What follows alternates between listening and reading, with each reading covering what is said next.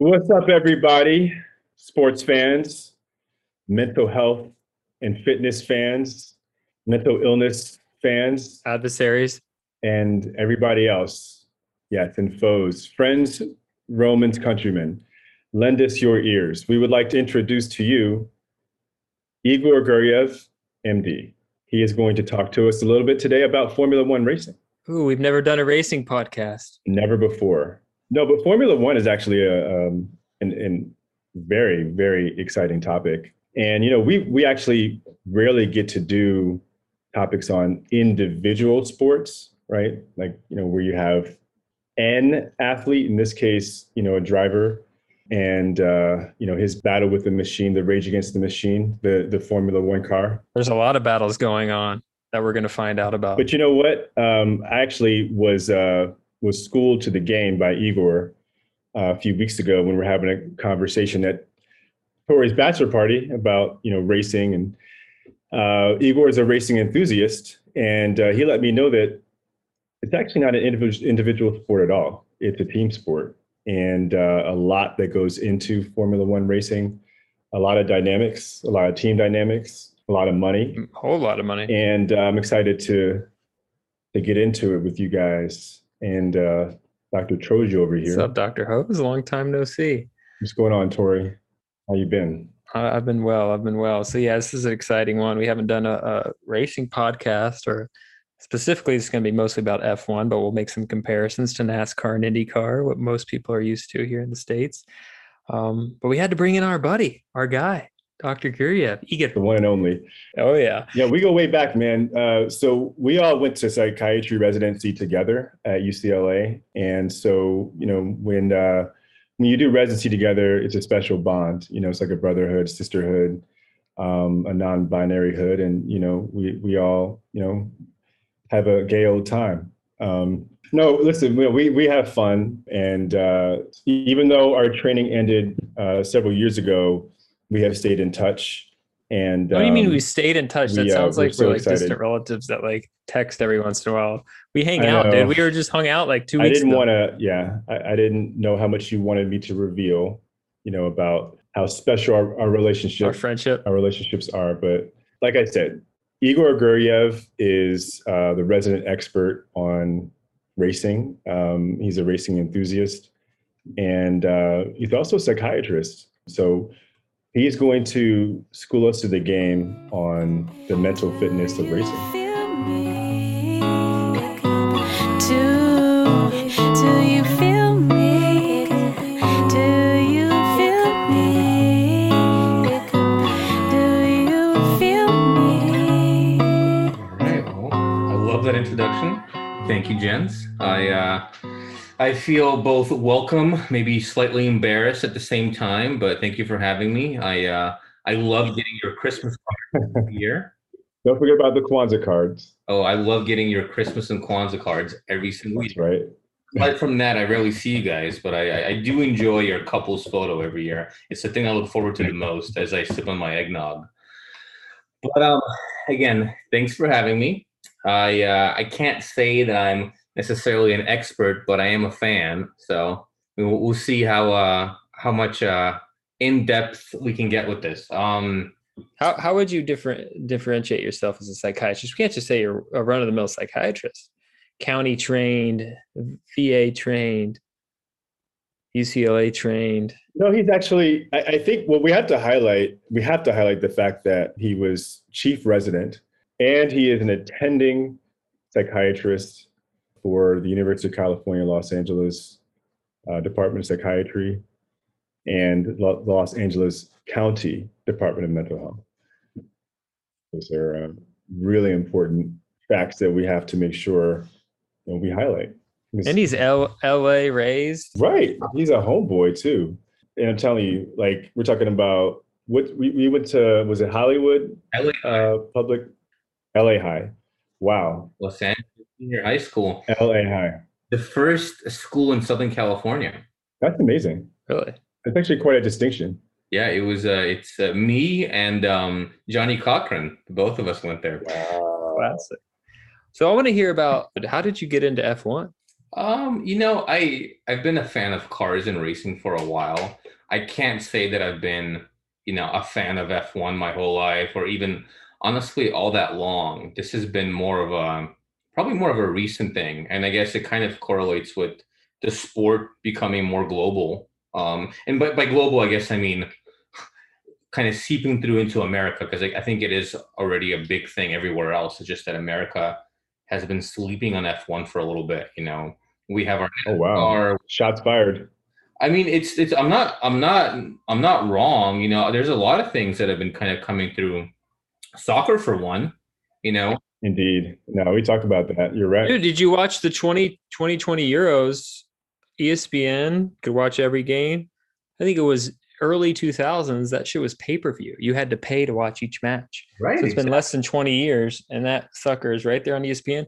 F1 right now, that you can get that on ESPN every Sunday morning. Granted, you have to wake up around 6 6 a.m. in the morning, but as well as you'll find out on today's episode, it's more of it is coming our way.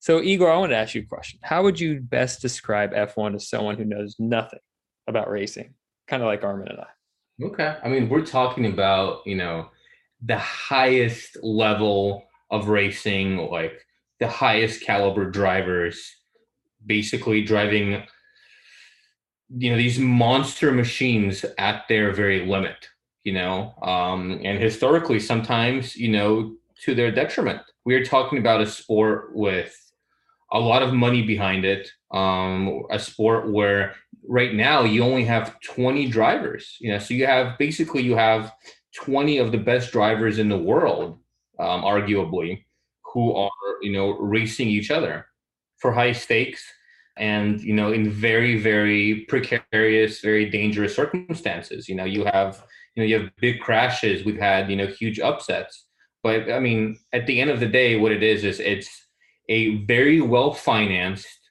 um ultra competitive racing league mm-hmm. you know, where you have some of the best going against each other. So the budget, we're talking just to reference maybe better well known racing leagues here in the States. The budget for an F1 team is up to half a billion dollars per year. Wow. And that's compared to the budget of IndyCar, which is $15 million per team. And NASCAR is only about 7 million per team. So this is when you're talking money, astronomically more money goes into and out of F1 compared to our Indy 500, our NASCAR, Daytona 500. And what makes up that difference? I mean, it's a huge disparity.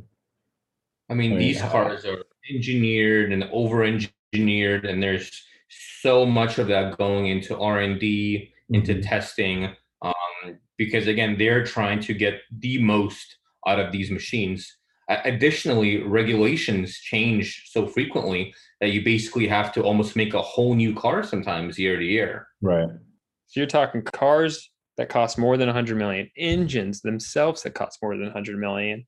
They spend more money testing these things Crazy. than an entire IndyCar team does to build their entire team. And you you mentioned team several times. Right. Can you tell us a little bit more about like what makes up a team? Um, like you know how a team comes together like could could we start a team if we wanted to i mean if the three of us backers you could you're pretty you're pretty good driver right i mean there's eh, historically there's been some teams that were started you know by one very well off financier and you know and you know he started a team you know actually the the most successful team in the last decade mercedes mm-hmm. they bought that team off of a guy who, it was just his team, and he won a championship, and he sold it to Mercedes, and there they built it up from there. Okay.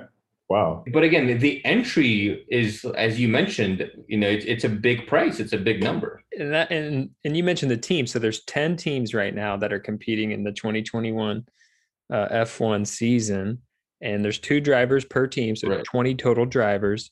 So this is a small club because we got NASCAR has 17 teams and each team has up to four drivers. So that's 68 drivers. And then IndyCar's over 12, 13 teams with over 36 to 40 drivers.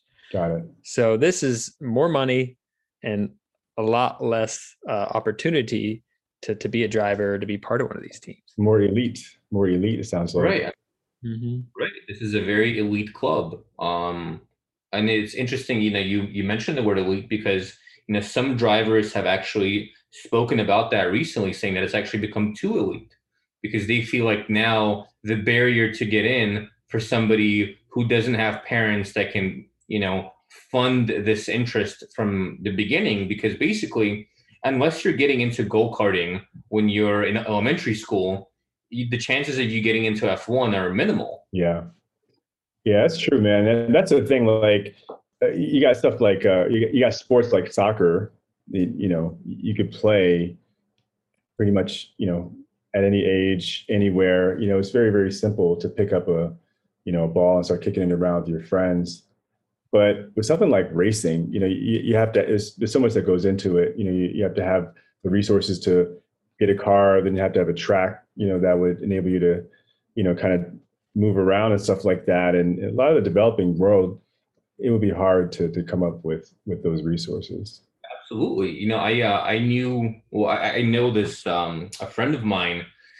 Her um, her half brother, he used to be into go karting. So his dad basically had bought him, you know, several go karts, which are obviously expensive, a trailer to tow them to the track. And the kid, this young kid, he was I think he was in middle school, was working with a Formula One coach to train him. I'm getting there. I mean, and and this kid, you know, didn't end up getting into this sport at all, like in the long run.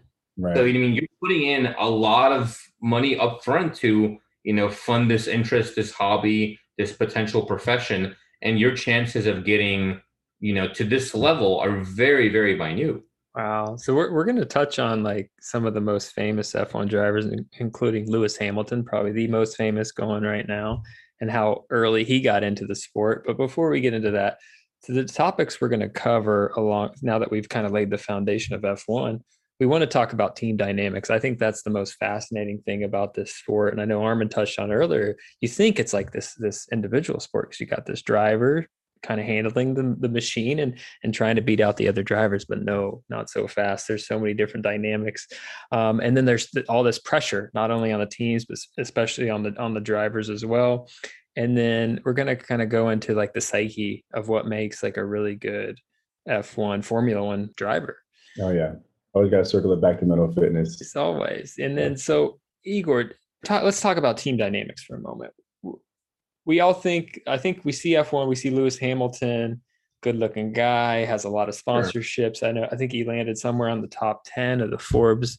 highest paid athletes list but w- where does he stand in in kind of the the hierarchy of of the mm-hmm. team? Yeah, that's a great question. And and you know, I I first want to go back to you know what Armin mentioned earlier. He mentioned he was asking about the number of teams. So you know, right now we have ten teams.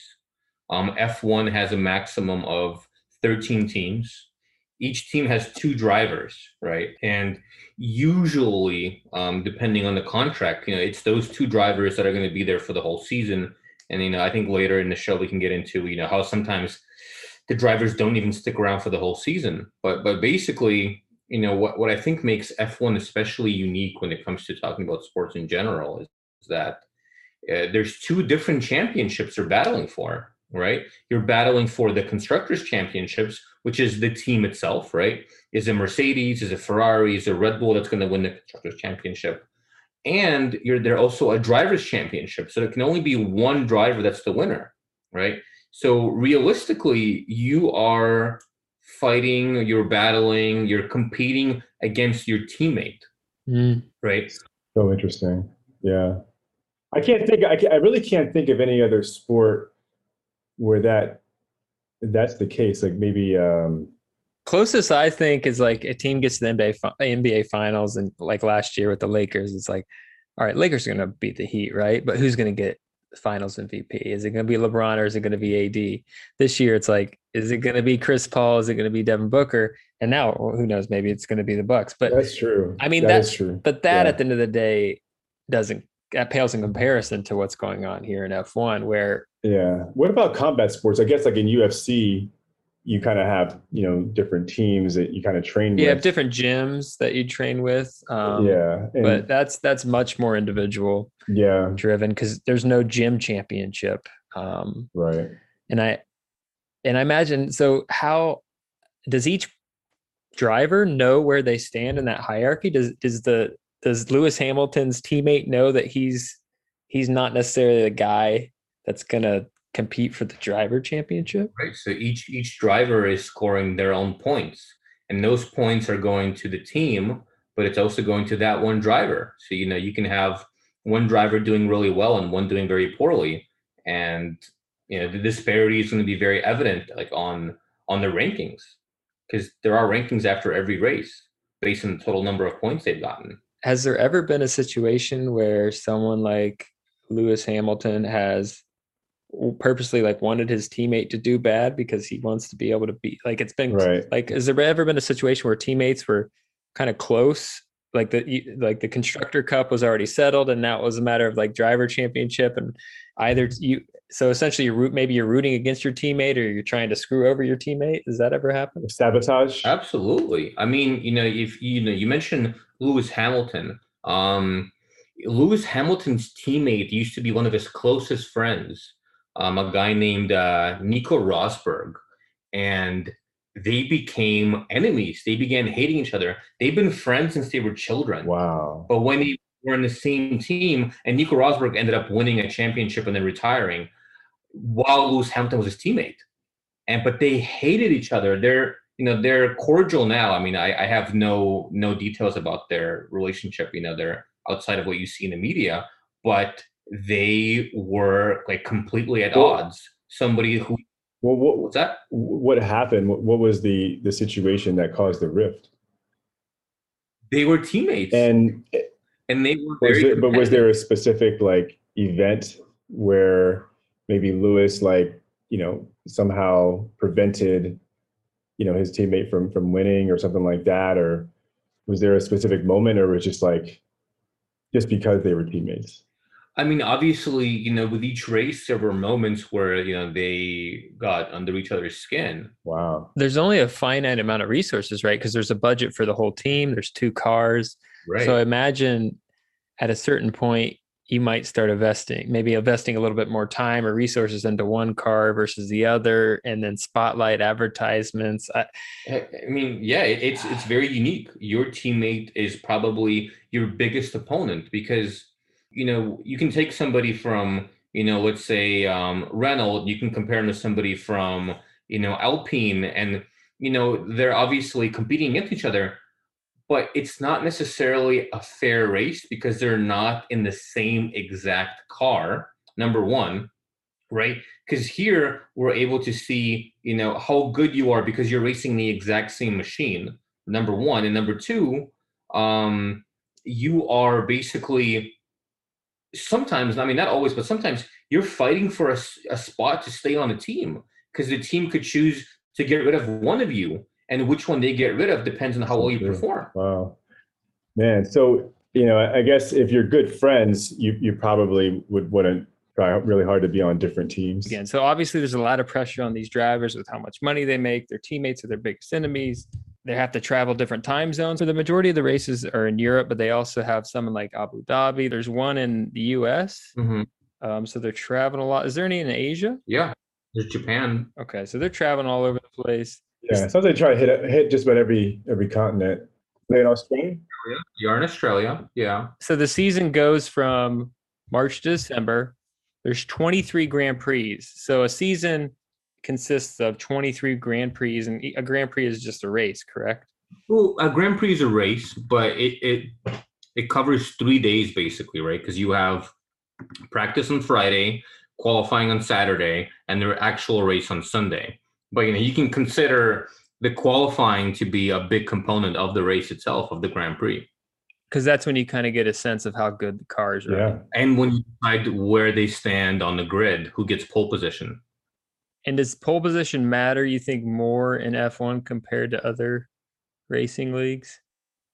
Because Uh, isn't it more difficult to pass in F1 because you're going through all these different corners? I mean, I, I mean, I absolutely, you know, getting getting pole position gives you an advantage. But I, in terms of passing, there's actually like, interesting, intricate things that um, the way F1 is now. So basically, there's certain zones when you're within a certain um, time frame from another driver, you can activate a system that allows your car to go faster so that you can pass them. Okay. Oh, Now, so this is intense. now, if uh, if you are you guys on the on the same track day two and day three? Yeah, you're on the track on all, all three days exactly. Okay. All right. So then you're learning the track over time, right? With each each interval. Sure, absolutely. But but more so than learning the track, because usually you know a lot of these guys have been on it before. You're Yeah. learning the track with the car you have now, because the car may have changed Right. from a previous. Exactly. Exactly. Yeah. So so there's a you know I- mean you, you're obviously really kind of building. It's almost like golf in a sense. You know, like you're you're kind of really building up to that that final round. You know, and and each time you you get a crack at the course, you know, you're pretty much trying to you, you have to duplicate what you did if you did really well the day before, or you know you want to obviously you know fix the things from the day before that that didn't go go right if you play poorly. You know, so building up that muscle memory. So just some basics about kind of each race. So it's a lot shorter than NASCAR. NASCAR goes about four hours. Most F1 races only go about two hours, about 190 miles. Each track is, and there's 23 Grand Prix raced across 22 tracks across the world. Like Igor said before, there's two championships at the end of the season: Constru- constructors championship, the team with the highest points, and a world driver championship, and that's a single driver with the highest points. Let's talk a little bit about these cars because the cars are the most expensive cars in the world. Open wheel open cockpit single seated. These when you go it's like it's five g's down the track. So this is you mean like as in you know cell phone coverage? that's the force that's the five g's of force Got it. hmm it's Five gravity, huh? yeah so it's greater speeds than a plane taking off speeds up to 235 miles per hour Have you ever gone that fast, Igor? Because I know you've done some track days now. Sure, sure. But no, I, I don't drive a Formula One car nor can I. so, so they're like literally flying. Yeah, you couldn't handle those G's either. I have to be an astronaut. Just for reference, it's a slower top end speed than the Indy car, but you know the Indy car has that long straightaway. But they average they're much quicker, and over the course of the race, they run much faster. Top speed, 231 Yeah. miles per hour. That's Ooh. Juan Pablo Montoya. legend. He was did IndyCar and he did uh, F1. So these athletes obviously have to be fit, right? You would think a, I think the layperson would think like a, a race car driver doesn't necessarily have to be in good shape, but if you're dealing with countering these 5G forces or these these G forces, like eh, I've been in your car, Igor, when you've driven too fast and I've I think I've had neck sprain, had to wear a neck brace. You have to be fit in order to can, like counteract these forces. Plus, you're, you're two hours, you're hot, you're tense. Like these guys are athletes. They have to. You have to take care of your They- body. They're kind of like pilots. I mean, you know, in a sense, like fighter, yeah, like Top Gun. yeah, I mean, there's certainly enough acceleration to uh to get you to uh, go up in the air, but there's enough downforce on these cars that keeps them down. And you know, in terms of us going fast, that must have been in Mexico because you know I don't break any U.S. speed limits. I drive very safe. Absolutely, you're right. You're right. No, there's the track. The track days. the track days. So yeah, so there's all these different things that go into the car, but let's face it, the pressure is on these drivers and there's actually been some drivers that have opened up about their their mental health struggles throughout the years. Um, Mhm. I don't know if you, you guys want to jump in and talk a little bit more about some of those drivers, but um, there's a current driver right now. I'll touch on Lando Norris. Um, he's talked about how he struggled with stress and anxiety in his, his rookie season, and he uses Headspace. And he kind of changed around the structure of his training to make it more enjoyable to kind of deal with that. yeah. I mean, you mentioned physical fitness being an, an important thing uh, for just handling the G forces and everything, but uh, you know, from what I, I've I've learned so far, it, it it it seems like mental fitness would be equally important, if not if not more so, uh, for for a sport like this. Just staying you know calm under pressure, you know, being able to sort of make split second decisions, you know, uh, and course correct on a moment's notice. Um, being able to kind of like really, you know, see the victory before it happens, you know, mapping out kind of your your path and and you know, you know, kind of how you want to do things before executing and then be able to execute flawlessly. Like you have to be in the zone. You know, you have to really stay focused in order to do that. So um, Igor, can you uh, kind of touch on that as someone that you know knows a lot about mental health and you know obviously you've experienced racing before you know what what kinds of mental fitness principles and techniques apply in a sport like this no absolutely i mean i think it's a huge mental game um like any sport but you know the the pressure here the psychological pressure is very immense i mean you know i mean let's talk about how close these guys are to each other right because you know say you have a track that's um, you know two and a half miles long, four and a half miles long. You know these top guys who are racing each other are coming in when they're doing their qualifying, and they're within like a tenth of a second, two tenths of a second of each other. You know, wow. yeah, that's how close they are to each other's lap times. I mean, I I don't you know eh, you know as a as an amateur you know track driver i couldn't dream of being that consistent or that precise to consistently be you know within that kind of time frame and driving at the limit at that um you know these guys are very talented but you know if you're performing let's say you know you're suddenly an eight tenths of a second off whereas you know in the prior race you were one tenths i mean that must really weigh heavily on you right mm-hmm. um battling yeah. your teammate who's potentially you know going to keep their spot on the team when you're not is a huge factor in this. Um, and you know, just the general, you know, competitiveness of the sport in general, because you know you're supposed to be one of the 20, one of the most elite. If you're not performing, you know, to a certain standard, you're not going to last very long, and that's that has to be constantly like in the back of your mind. For sure, and you know, just to put this in perspective, you're talking about 0.1 seconds, right? That could be the difference between first place and second place. How much money is at stake between first and second? I mean, it's it's all it's you know it's about sponsorships, right? You know eh, that that's where the majority of the money is coming from. You know, you yeah. know, just like winning, you know, the NFL championship or the NBA championship doesn't come with a monetary prize. You know, right? Yeah, right. Here, you know, it's not necessarily that you get more money for winning a Grand Prix, but you know, you are securing your place. You're securing your livelihood because if you're not performing well, you may be out of a job next year. It's kind of like a title, right? It's something you can. It's another notch yeah. in the belt. Plus, you get, I guess, the point system. 26 points for first, 18 for second. Yeah, but I mean, think about it. You've worked literally your entire life to get to this point. I mean, you know. Yeah, it's almost immeasurable. I mean, it's not something you really put like a true price on. Right. You know, you know, the difference between first and second. As physicians, you know, we can say that we spent a you know, great deal of time you know, in education, you know, towards our careers. But it, it unfortunately it doesn't even compare to this because we weren't training to be doctors when we were in elementary school. And this is what these guys were doing in elementary school.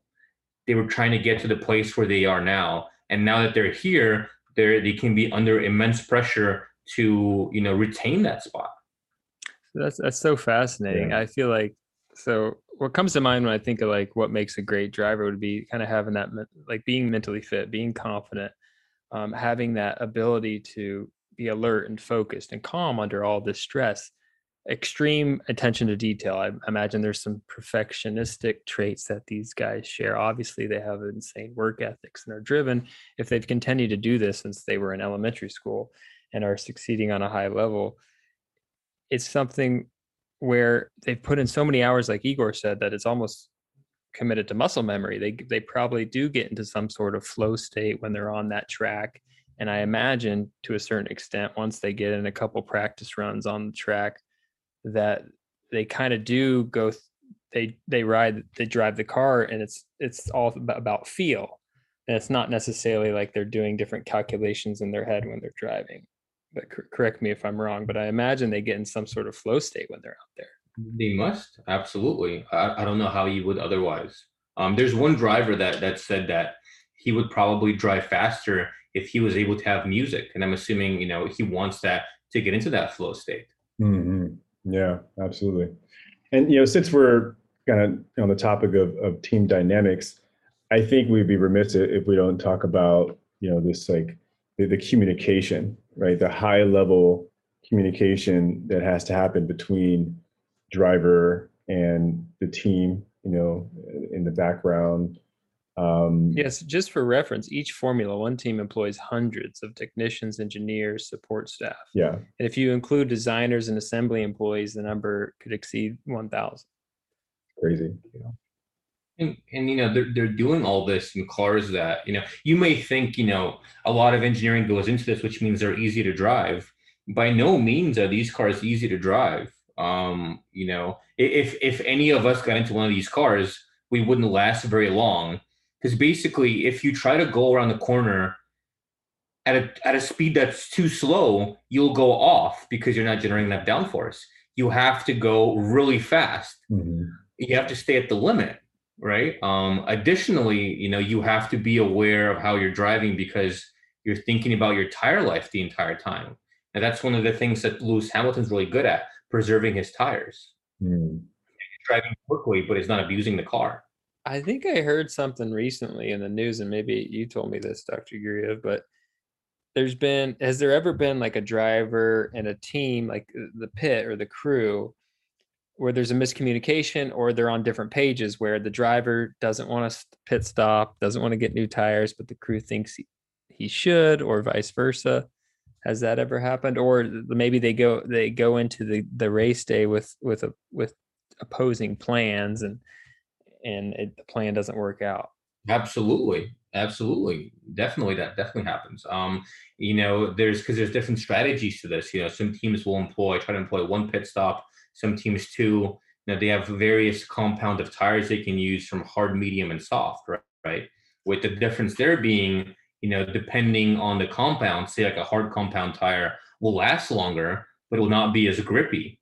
Mm-hmm. So there, and you know, they can also there can also be other things they can use. You know, sometimes teams will have different kinds of wings, um, which you know basically will um, generate downforce differently and so they can change those from one car to the other so there's definitely planning and strategy that goes into this depending on the track they're on depending on the race they're doing mm-hmm. now who, who are the are the main people that uh, the driver would be communicating with during the race no i mean usually the person that's communicating a lot during this is the the team principal um you know that's sort of like the the boss in the in the sort of in the garage the person that's has their boots on the ground, that's there with the team in the garage, that's there watching all the metrics, and he can be communicating certain things. Additionally, you know, there's engineers that are providing input as well. Right. So it sounds like a like maybe a head coach and his kind of offensive defensive coordinators. And like the drivers like the quarterback. Yeah, absolutely. No, that's crazy. So let's let's get into the individuals of this sport because as you know, Sports like MDs, we're all about the story. We're all about the individuals. We touched on a little bit before about Lewis Hamilton. He's a, he's a seven-time champion. Mm-hmm. Um, he, he's won the driver championship seven times. That's tied the most with Michael Schumacher. And he currently races right now for Mercedes. He's got a teammate, Valtteri Bottas is his teammate. And currently right now he's not in first. Wow. And, and Mercedes isn't in first either. So there it's and we're about I think a little more than halfway through the season or about halfway through. So this but this is a guy, let's get into his backstory a little bit. Lewis Hamilton, number eight on the Forbes top 10 um, highest earners of 2021. He's always in the top 10. He makes $82 million a year. He $70 million of that is in salary and 12 million endorsements. Big endorsement guy, Bose, Sony, Monster. He's the first black driver in the history of F1 history. And he just happens to be the GOAT, kind of similar to like a Tiger Woods type story there. But he's someone who's, Igor mentioned this before these kids start in elementary school. He started go karting at six years old. Well, that's when he got his first go kart. And then he started actually like competitively racing at eight years old. And he was already breaking records by 10 years old. So this is a prodigy. This is like that's almost like a Tiger Woods type. Story. Indeed. Where's he from? UK. Wow. So he he was signed to the McLaren Young Driver Program in 1998 at 13 years old. So this is when it kind of gets like like the soccer because you know like the big like Barcelona, Real Madrid, Chelsea, they have these like soccer clubs where they'll sign like the the 10 year olds. So at 13 years old, he's already signing to a program. The only sport that I can think of that that is like that is uh, you know soccer. You know they they recruit them pretty young. They can go pro pretty young. Um, but that yeah, it's pretty incredible. You know, you, you rarely find folks that are yeah being recruited at the professional level so early. Yeah, because I mean, if you look at other sports, you know, you look at NBA, you look at NFL. At 13, you have no idea what this guy's going to be like when he matures. Absolutely. Yeah. So Hamilton, Lewis Hamilton is actually the only F1 driver that is currently racing right now that I, I had ever heard of. I'm a, I'm obviously uh, new to the sport, but that makes sense because he's he's one of the people that kind of brought in the audience. He he brought the sport to different continents, different countries. He has this high profile lifestyle. He's an activist. Um, he's someone that shows up like on uh, fashion shows. Um, he's in the music industry, and most importantly, he's been a prominent advocate in the support of activism to combat racism and and pushing for diversity within motorsports because we all know motorsports. We, saw the Bubba Wallace thing that went down last year, a couple of years ago. Um, we need more diversity in that sport. Um, yeah, and that was uh, that was NASCAR. Yeah, right? that Bubba was Wallace. NASCAR. NASCAR. So Yeah. he was listed in 2020 issue of Time as one of the 100 most influential people globally, not athletes, people. So this is someone who who has an impact beyond sports, and he's an F1. He's a Formula One driver, and Yeah, we had we had we had to talk about him. yeah, making an impact for sure. Yeah, and, you know, like Bob Watson, he's the only black driver. You know, and, and it's it is it's great to talk about uh, diversity in sports, and I would be curious to to hear kind of what uh, what ideas that that guys like that have um, on how to to spread the word to some of these other communities, and, and how to you know most importantly, you know, get kids from these communities involved. Because, like we talked about, it, it is an access issue you know that that's the main thing. It's it's not just a matter of interest. It's also a matter of access and Resources. and um and resources you know like being able to to yeah have the ability to yeah you get a get a go-kart you know when you're a young person and you know that that costs money you know and and uh and having the the i guess ability to drive that you know in a track stuff like that. You know i mean those things are uh are things that hopefully activists like that will will be able to address moving forward uh, looking at this because he signed at 13 with the McLaren Young Driver Program. I'd be interested to see because there hasn't been a women yet. I don't think race in, in F1, and I know there hasn't in IndyCar and NASCAR. There's several women competing, so I would look, I would look straight at that that McLaren Young Driver Program to see, hey, you got any uh, kind of young ladies or or non-binary individuals down the pipeline.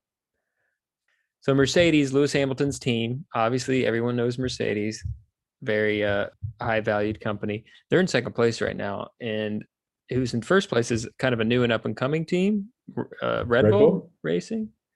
Uh, you're shaking your head, Igor, and, and they're exciting red red bull is exciting there's there's a there's a certain energy oh yeah, um with with red bull that i think is refreshing you And I- know, and there's some energy about this young driver they have. I was doing some research Yeah. on him, Max Verstappen, youngest. He was the youngest ever to start at 17 years old, youngest ever to win a race at 18. yeah he's not afraid he's like a, You know, he's like a, he's like the Giannis of, of racing I, I was shaking my head because, I mean, they've been doing this since 05, you know. Uh, you can't necessarily call them But didn't you say they're they're start to create their own engines too?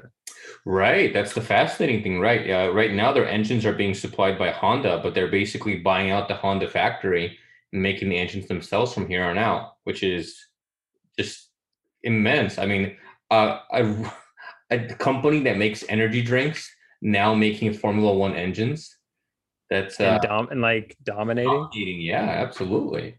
Here's the question though: Is F1 just kind of like a giant boys' club? Because Max Verstappen, he's the son of a former F1 driver. And I'm looking through these list of drivers, and there's a lot of sons of former F1 drivers. And obviously, they have a leg up to other people. There hasn't been any women in the sport. Is this a boys' club?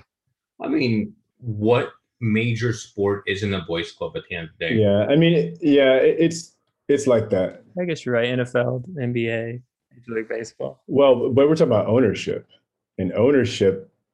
That's all about.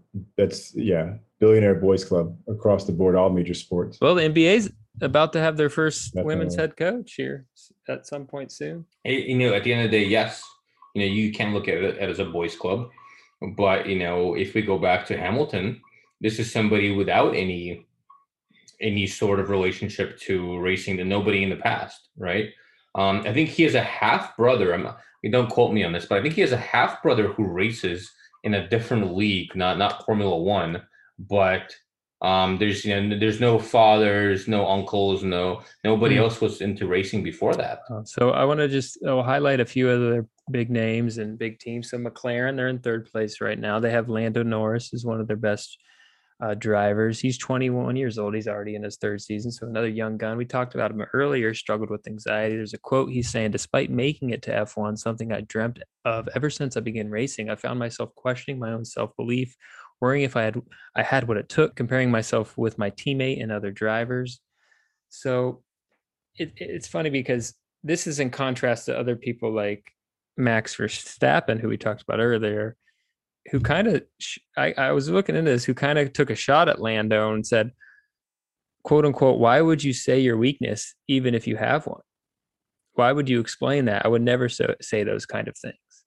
So Lando here is opening up about his anxiety, and, and Max, the other young gun, is like, "Why?" I like that. I like Verstappen. Yeah, he has a very old school mentality about it. Why give somebody the edge and let them know? It's more. It's it's more of an alpha mentality. If you ask me, you know, yeah, Kobe probably would say something like that. Sure. And and I, mean, I, I I love it. Getting to that, I mean, when you're competing at such a high level, you have to have some kind of you know traits of maybe antisocial personality disorder right oh yeah we've we've talked about that you have to be at least a bit of a psychopath if you're going to go out there and be number one and dominate everybody else you don't dominate everybody being a nice guy yep yeah we, we've talked about that in several different episodes because at the end of the day if you're like stone cold and you don't allow what's going on around you to affect you internally and don't let your emotions go up and down, you're going to be more effective in, in any sport. But having said that, there there's not just one recipe to be successful or one recipe to be an alpha. Like Lando Norris, let's see what what place is he in? This guy's in fourth place for he's he's driving for McLaren. So for fine. him personally, it's probably helpful for him to talk about his anxiety, to use the Headspace app, and to be open and honest about it that probably helps him overall and obviously he's doing fairly well mm-hmm. versus max verstappen stone cold kind of like that like you said and michael jordan a kobe bryant where mm-hmm. He's going to keep it locked up I mean, I mean i'm sure he has his own struggles but yeah. well, he, he lets that out on the racetrack so there's there's it's not one size fits all but you're right if you look at a lot of the uh, legendary greats a lot of them do share those characteristics. But we we did a podcast detailing the the two different recipes. We got the MJ and the Kobe versus the LeBron, mm-hmm. and we all know LeBron is he lets his emotions get to him a little and, bit. And, and I'm going to say I'm going to say LeBron and now this emerging star or emerging legend in Giannis Antetokounmpo.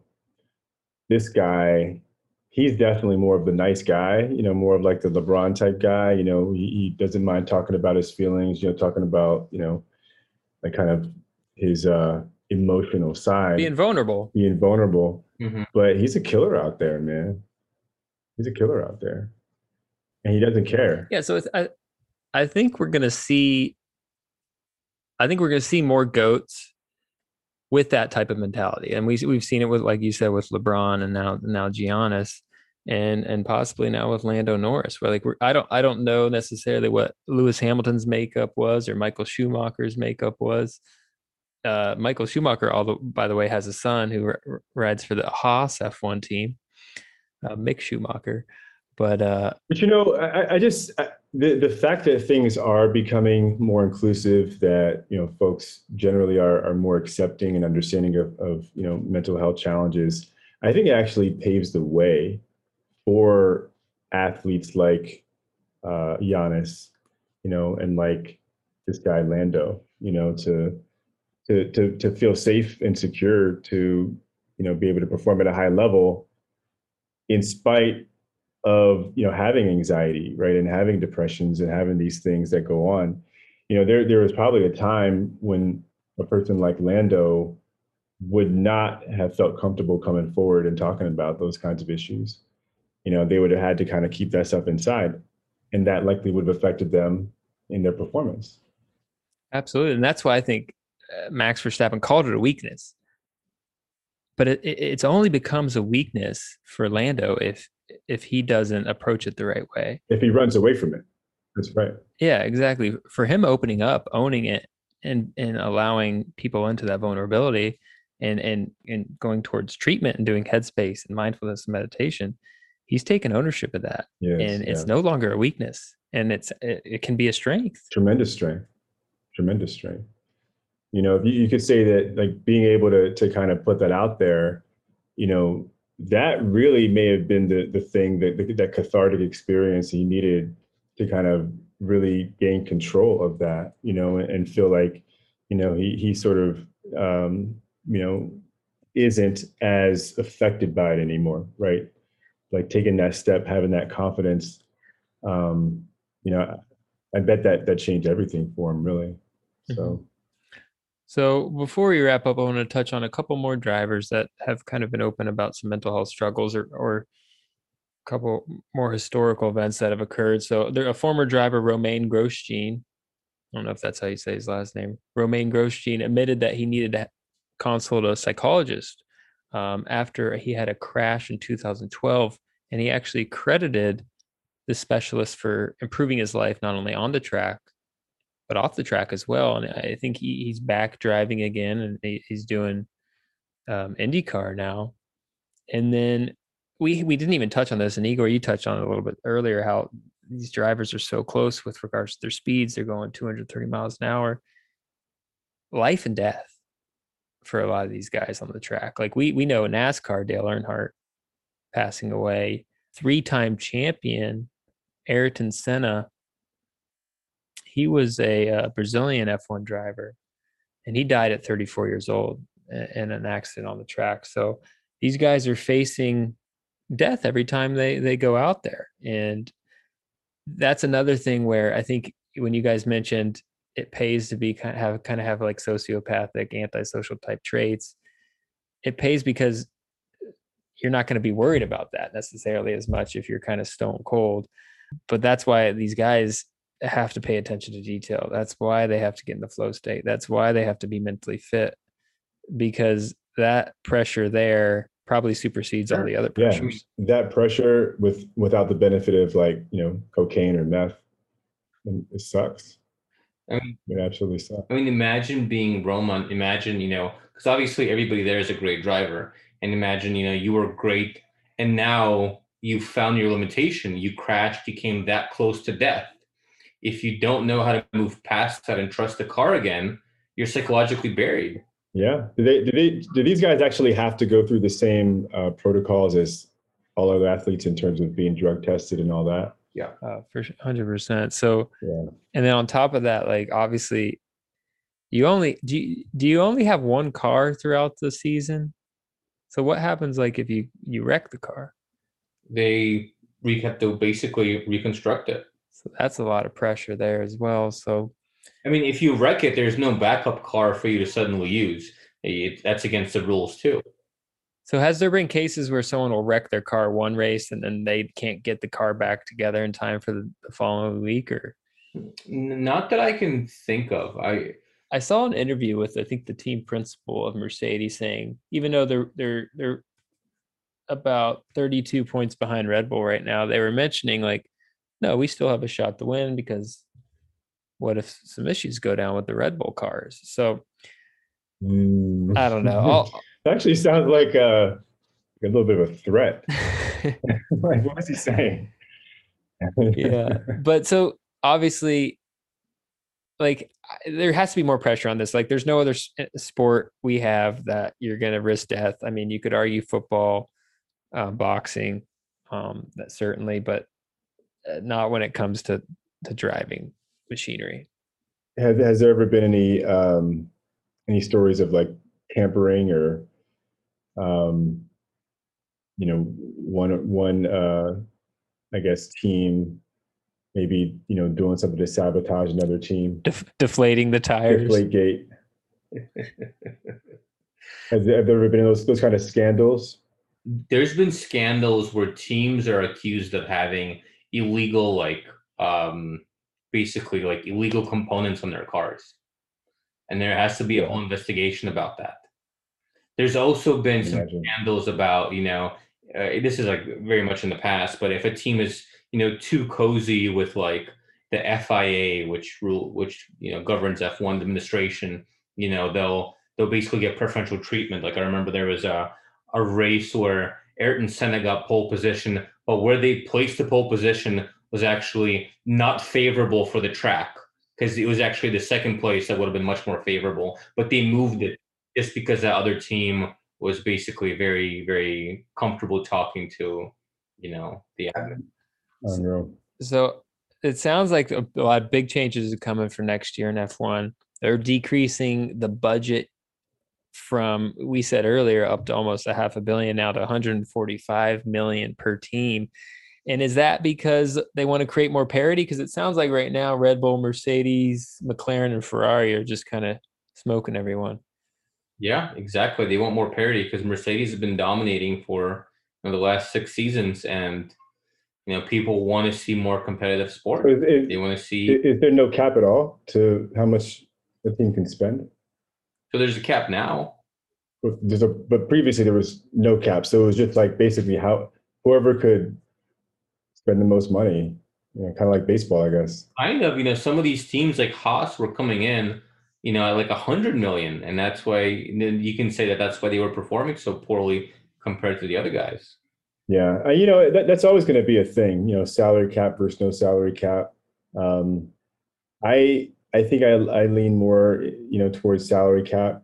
You know, I think parity is great. I think you know that's one of the, the reasons why I love basketball. You know, it's like you kind of feel like anybody can compete. You know, any team. I mean, thankfully we have a, a, a championship this year where it may it, you feel like that, but I just feel like still with with the bigger cities, it's it's basketball still you don't see as much parity as you'd want because you still get the the super teams in the big cities. Yeah, well, you know, a big part of that too, though, is fan base. I mean, you just have like more yeah. access to more people and stuff like that. And um, building up your brand and, and all those different things. Yeah, this has been a fascinating discussion. Like, I, I feel like a lot of our uh, listeners are, are going to have learned a ton today. You know, because it's just something that you don't get a chance to talk a lot about. Um, it's good stuff, Igor. What what would you say for you personally? Um, how do you uh, apply mental fitness to to your your driving skills when you're out there on the road, fooling around on the track? Yeah, no, I mean, you know, I think mindfulness is a big thing. I think visualization is a big thing. You know, I remember when I, after I did one of my first few track days, I had an instructor tell me that you should be able to close your eyes and go through the track in your mind and it should take you about as long as it takes you to get through it in your car. Mm. that's fascinating. Power of visualization. Did you mm-hmm. take that to heart? Well, I'm, I'm, talking about it, aren't nice. I? Yeah. Good stuff. Yeah. So you, yeah, we so talk a lot about that. Is that what you do on your commute down the 405? You visualize it? Oh, yeah, I, I, close my eyes, take my hands off. Let Jesus take the wheel. Who who before we go, who's your favorite driver and who's your favorite team? Um, favorite driver? I don't know. I'm partial. Again, I'm I, I haven't been following F1 for my entire life, like a lot of fans. You know, I think I'm a fairly new fan to the sport. You know, I I honestly I really liked um Nico Hulkenberg when he was he, he's not racing for F1 anymore, but I really liked him. You know, he was a, a very promising up and comer. and he had, um, you know, unfortunately, he didn't live up to the expectations that were there. He never even got a single podium finish. But I, I really like the guy um, for whatever reason. But aside from him, I mean. I like Lewis Hamilton. Oh wow! Out of the sport by 33. All right, so you're Lewis Hamilton guy. Yeah. Nice. It's a great story. I mean, how could he not be though? That's that's the face of the sport. That's the LeBron James of F1, mm-hmm. um, or story. the Giannis of F1. Yeah, no, this is uh, this has been cool. And um, what would you say is the most rewarding thing for you about about driving, about getting out there on that track and and you know burning those tires? Um, you know, I, I think almost in a way it can be a form of meditation. You know, there's a lot of focus involved there's a lot of connecting with something outside yourself that's involved, right? Meditation can be with things on the inside, with things on the outside. Um, and this is more of an external kind of thing. Um, I like the fact that it's competitive too. You know, I like the fact I like seeing my lap times, you know, mm-hmm. come down. I like seeing myself overtake other cars. Um, and you know, at the end of the day, I think it's very thrilling and very fun. Indeed. You mentioned earlier, uh, I guess off the air, that you were thinking about going to the next Grand Prix event. I um, mean, we'll, we'll, see, we'll, see, if it works out, but yeah, definitely, definitely looking into getting tickets to um, Austin, nice. the U.S. Grand Prix. And they're going to have, a, they're adding another second one in the U.S. down in Miami. Yeah, Miami next year. Absolutely. I'm sure that'll be really exciting. You know, when I lived in New York, they considered doing a um, a New Jersey Grand Prix. Um, they looked into the track. They had drivers come out there and test it out, but unfortunately never followed through. I think he would. Uh, it was a kind of like um, on that kind of New York New Jersey border, right? Right. Um, yeah. Uh, that uh, Hoboken area, um, and never happened. I was really rooting for that. Yeah. Well, after this podcast, who knows? You know, I think uh, this is going to be a, a a huge promotion. You know, we have a million fans now, so um, you know, I, more than that, and growing. Oh man, but um, we, we really appreciate you for for being on today and for teaching us something new. Yeah, man, and we love connecting the, the, the mental fitness dots and principles to uh, you know to the wide world of sports. So it, this has been really cool. Yeah, we're going to start touching on more specific sports in the future. Probably have a combat sports related podcast coming up shortly. Mm-hmm. But uh absolutely. Dr. Guryev, Igor, thanks for tuning in, man. We appreciate having you. Don't be a stranger. Don't be a stranger. I, have been a fan since day one. So I'm I'm happy to be on here. Good to see you guys. Um and again, thanks for having me. We'll go we'll race our road bikes here shortly. Definitely. Well, you know, we like to to end our podcast with, you know, a uh, a special slogan, uh, and all of our fans and listeners they know what we're talking about. Um, let them the stigma. And continue the conversation. conversation. yeah, we did it. That was good. oh,